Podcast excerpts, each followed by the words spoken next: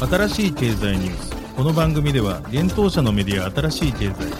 ブロックチェーン仮想通貨フィンテックに関する日々のニュース解説を平日毎日音声コンテンツでお届けしています。そして新しい経済ではブロックチェーン仮想通貨に関するニュース解説記事やインタビュー記事学習記事などのたくさんのコンテンツを掲載しております。ぜひ新しいひらがな経済漢字で検索してメディアもチェックしてください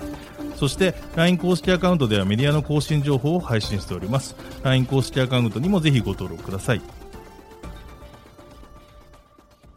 この番組は株式会社フィナンシェの提供でお送りします。フィナンシェはスポーツチームやエンタメプロジェクト、DAO などのトークンを購入して支援ができる新しいクラウドファンディングサービスです。サッカー J リーグ、野球、バスケなどのプロスポーツチームをはじめ映画やアイドル、インフルエンサーなど100以上のプロジェクトのトークンがフィナンシェで購入できます。さらにトークン購入者はプロジェクトに応じたキャンペーン参加や NFT などの特典も。ぜひ iOS や Android でフィナンシェのスマホアプリを入れて新たな応援体験を味わってください。あなたの夢がみんなの財産になるフィナンシェ。幻冬舎新しい経済編集部の武田です。大塚です。はい、本日は8月の17日水曜日です。今日のニュース行きましょう。アメリカ FRB 暗号資産業務を検討する銀行向けにガイダンス発表。 Jump Crypto、ソラナのバリデータクライアント開発へ。暗号資産決済導入を簡単に、 Slash Web3 Payment メインネットローンチ。住友商事、ブロックチェーン活用の金属資源貿易プラットフォームを商業利用へ。チュラウミゴミゼロプロジェクト、フィナンシェでトークン発行。レポート IOST と大学研究室が Web3 サマースクール開催。ブロックチェーン技術の教育と人材育成に貢献。アスターネットワークが日本でアスターウィーク開催。VC 暗号資産取引所 Web3 スタートアップら集う。一つ目のニュースは FRB が銀行向けに暗号資産に関するガイダンス発表というニュースです。アメリカ連邦準備制度理事会 FRB が暗号資産に関わる活動を検討している銀行に対して追加のガイダンスを8月16日発表しました。このガイダンスには銀行が事前に FRB へ通知を行い暗号資産に関わる活動が法的に許可されているかどうかを確認する必要があると強調されています。FRB は声明にて暗号資産は銀行に潜在的な機会を提供する可能性があるが、その変動性の高い資産が安全性や健全性、消費者保護を脅かさないような体制を銀行は事前に整えておく必要があると述べています。また声明では銀行は暗号資産関連の活動に従事する前に FRB に通知するべきであり、すでに暗号資産関連の取り組みを進めている銀行もデジタル資産分野への関与について FRB に通知すべきであるとも述べられています。さらに FRB は州加盟銀行が暗号資産活動に関与する前に、その銀行に対して警告をするよう州規制当局へ促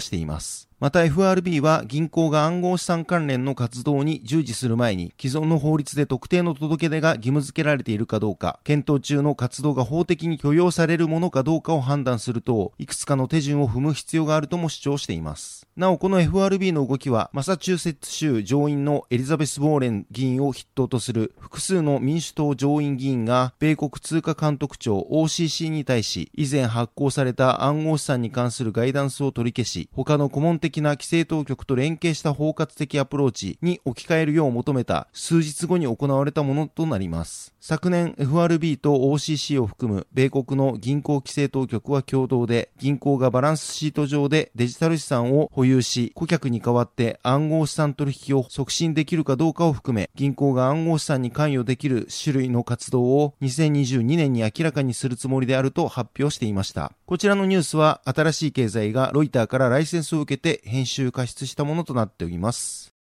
続いてのニュースは、 Jump Crypto がソラナのバリデータクライアント開発へというニュースです。アメリカ・シカゴ拠点のブロックチェーンインフラ開発組織である Jump Crypto が、ソラナネットワーク用の新しいオープンソースバリデータクライアントの開発開始を8月17日発表しました。ソラナネットワークのスループット、データ処理能力と信頼性を高める取り組みということです。なお、バリデータクライアントとは、ユーザーがバリデータとしてブロックチェーンに参加するために利用するソフトウェアのことです。また、バリデータとは、プルーフオブステークのブロックチェーンにおいて記録されるデータに不正がないかを検証するノードのことです。バリデータとしてネットワークに貢献することで、一定額の報酬を得ることも可能です。今回、 Jump Crypto が開発着手したバリデータクライアントは、 Firedancer と名付けられており、C++ 言語による設計が計画されているということです。現在のソラナネットワークのバリデータクライアントは Rust 言語をベースにソラナラボによって設計されたものが利用されており、今回開発が発表されたものは従来のものとは全く別のソフトウェアとなります。今回新たなバリデータクライアントを開発し導入することは、ソラナネットワークにとって長期的な分散化における重要なステップであると説明がされています。また発表によるとこの Firedancer 開発プロジェクトは Jump Crypto の最高科学責任者ケビン・バウアーズ氏が監督するといういうことです。ソラナネットワークの共同設立者、アナトリー・ヤコブェンコ氏は、リリースにて、 Jump Crypto のエンジニアがネットワークに新しい視点をもたらし、ネットワークの回復力と効率化に貢献できることに興奮しています、と述べています。 Jump Crypto は自己勘定取引を提供するシカゴの企業である、 Jump Trading Group の暗号資産部門であり、過去にはイーサリアムネットワークからソラナネットワークに資産を移動させるためのサービスである、ワームホールがハッキングされた事件で、ワームホールに3.2億ドル相当のイーサリアムを提供、し支援を行っていました。また Jump Crypto はソラナキラーと呼ばれる新たなブロックチェーンであるアプトスの主要な支援者であることも知られていますが、今回ソラナに関する取り組みを行った形となりました。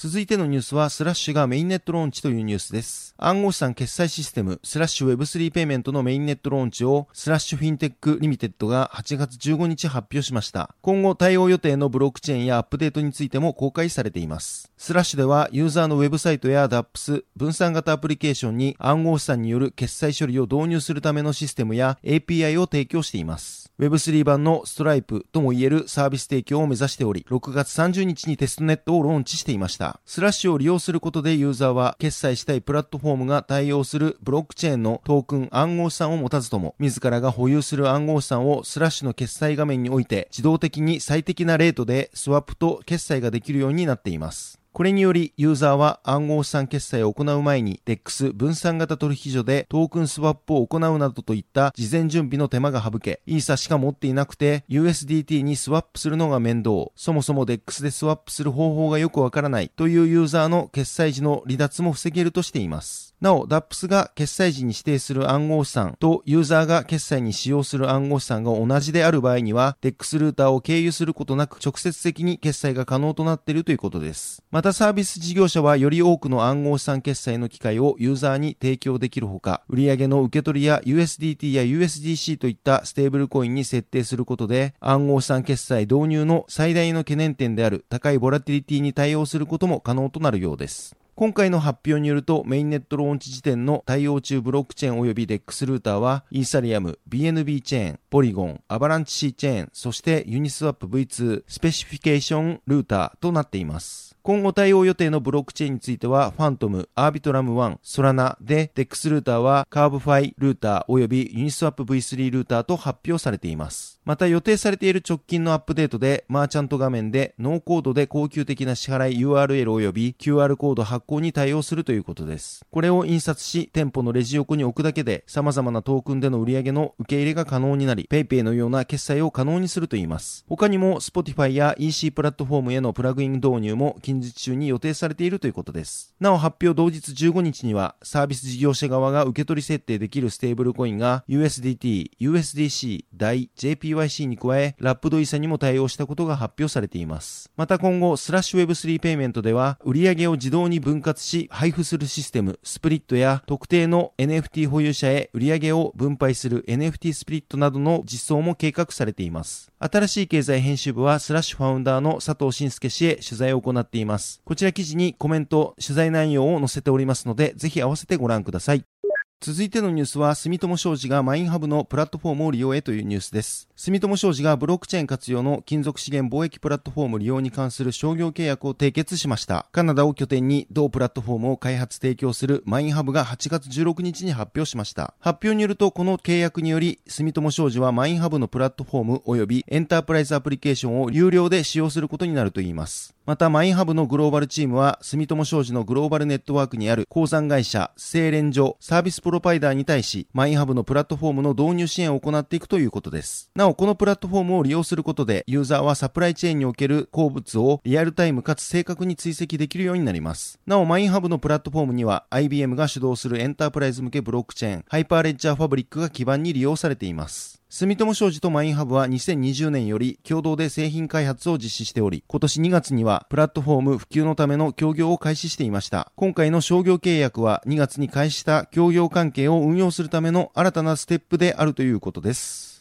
続いてのニュースいきます。次世代クラウドファンディングサービスフィナンシェがチュラ海ゴミゼロプロジェクトのトークン発行と販売開始を8月17日に発表したというニュースです。チュラ海ゴミゼロプロジェクトはスキューバーダイビング事業を展開する有限会社グローバルスタンダードが発足したプロジェクトです。このプロジェクトは沖縄本島と周辺離島海域における海岸、海洋ゴミやマイクロプラスチック削減に楽しく真面目に取り組むことを掲げています。また同プロジェクトとマリンレジャーとのマッチングによりゴミ拾いを次世代のマリンアクティビティとして楽しみながら共に沖沖縄の豊かな海を守っていこうというメッセージを内外に向け発信していくといいます。なお、チュラ海ゴミゼロプロジェクトにはダイビングスクールスキューバーカンパニードルフィン代表の高宮氏と水中ゴミ拾い専門の次世代ダイビングショップドクターブルー代表の東氏が発起人となりフリーダイバー福田氏や水中写真家村井幸氏など各方面で活躍するアンバサダーがプロジェクトへの参加を表明しています。チュラ海ゴミプロジェクトは今回のトークン発行により環境問題解決に取り組む人々とそれを応援し、見守るだけであった人々がより身近なパートナーとして関わり合うことのできる仕組み作りにチャレンジするとのことです。初回ファンディングで集まった支援金は、チュラ海ゴミゼロプロジェクトの運営資金に利用するとのことです。また、オーナーとサポーターの双方向のコミュニケーションを促す企画として、運営状況の可視化、日々の活動の共有や、海にまつわる豊富なチャンネル展開、トークン投票を実施していくとのことです。投票はトークン保有数に応じて投票数が多くなる仕組みとなっています。なお、フィナンシェで発行されているトークンは、金融商品取引法上の有価証券ではなく、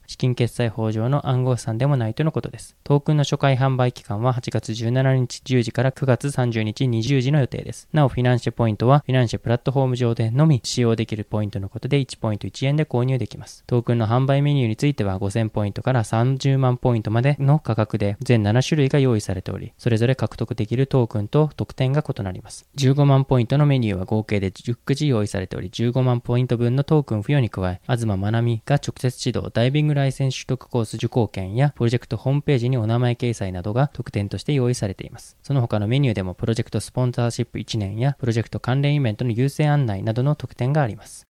続いてのニュースいきます。IOST 財団と山口大学工学部知能情報学科の河村研究室がブロックチェーンを学ぶ Web3 サマースクールメタバースとスマートコントラクトを8月11日に開催しました。このサマースクールでは学生たちとブロックチェーン技術を活用したゲームエンターテインメントサービスを提供する企業の開発者たちとがインタラクティブにメタバースと Web3 の世界を学び、ブロックチェーン上で動くプログラミング、スマートコントラクトを体験しました。講師として横浜 DNA ベイスターズの NFT ムービーコレクションプレイバック9を提供する DNA とブロックチェーン開発を行うエバーシステムのシステム開発者らが参加しました。また業界団体である日本ブロックチェーン協会 JBA が講演し、学生たちへ Web3 教育が提供されました。エバーシステム CEO でブロックチェーン開発者の和田工学博士は、学生たちにブロックチェーン技術のメカニズムとビットコインから発展してきたパブリックチェーンの特徴とメカニズムを解説。そして IOST ブロックチェーンゲームクリプト忍者のデモを実施しました。同社のブロックチェーン開発者白浜氏は、ブロックチェーンを活用した開発中のみんなが作者になれる新しいゲームアプリケーションのデモを実施しました。また、ブロックチェーン上で動くプログラミング、スマートコントラクトのハンズオンを行い、学生たちは実際に手を動かしながらスマートコントラクトを学びました。 DeNA のシステム開発者、尾形氏は、まずメタバース上で自己紹介。そしてスマートフォンに組み込まれたライダーを使って現実世界のものをデジタル化するアプリケーションで学生たちとメタバースの世界観を共有しました。さらにインターネットの始まりから新しいコンセプトである Web3 へ移り変わりとその違い、新しい技術の普及に重要となる世界で統一される規格について話しました。また DNA が取り組むブロックチェーン技術を活用した NFT などのスマートフォンで楽しめるアプリケーションを紹介しました。またイベント最後の学習クイズでは頑張った学生に後援の日本ブロックチェーン協会より提供の Web3 が国家戦略に T シャツが贈呈されました。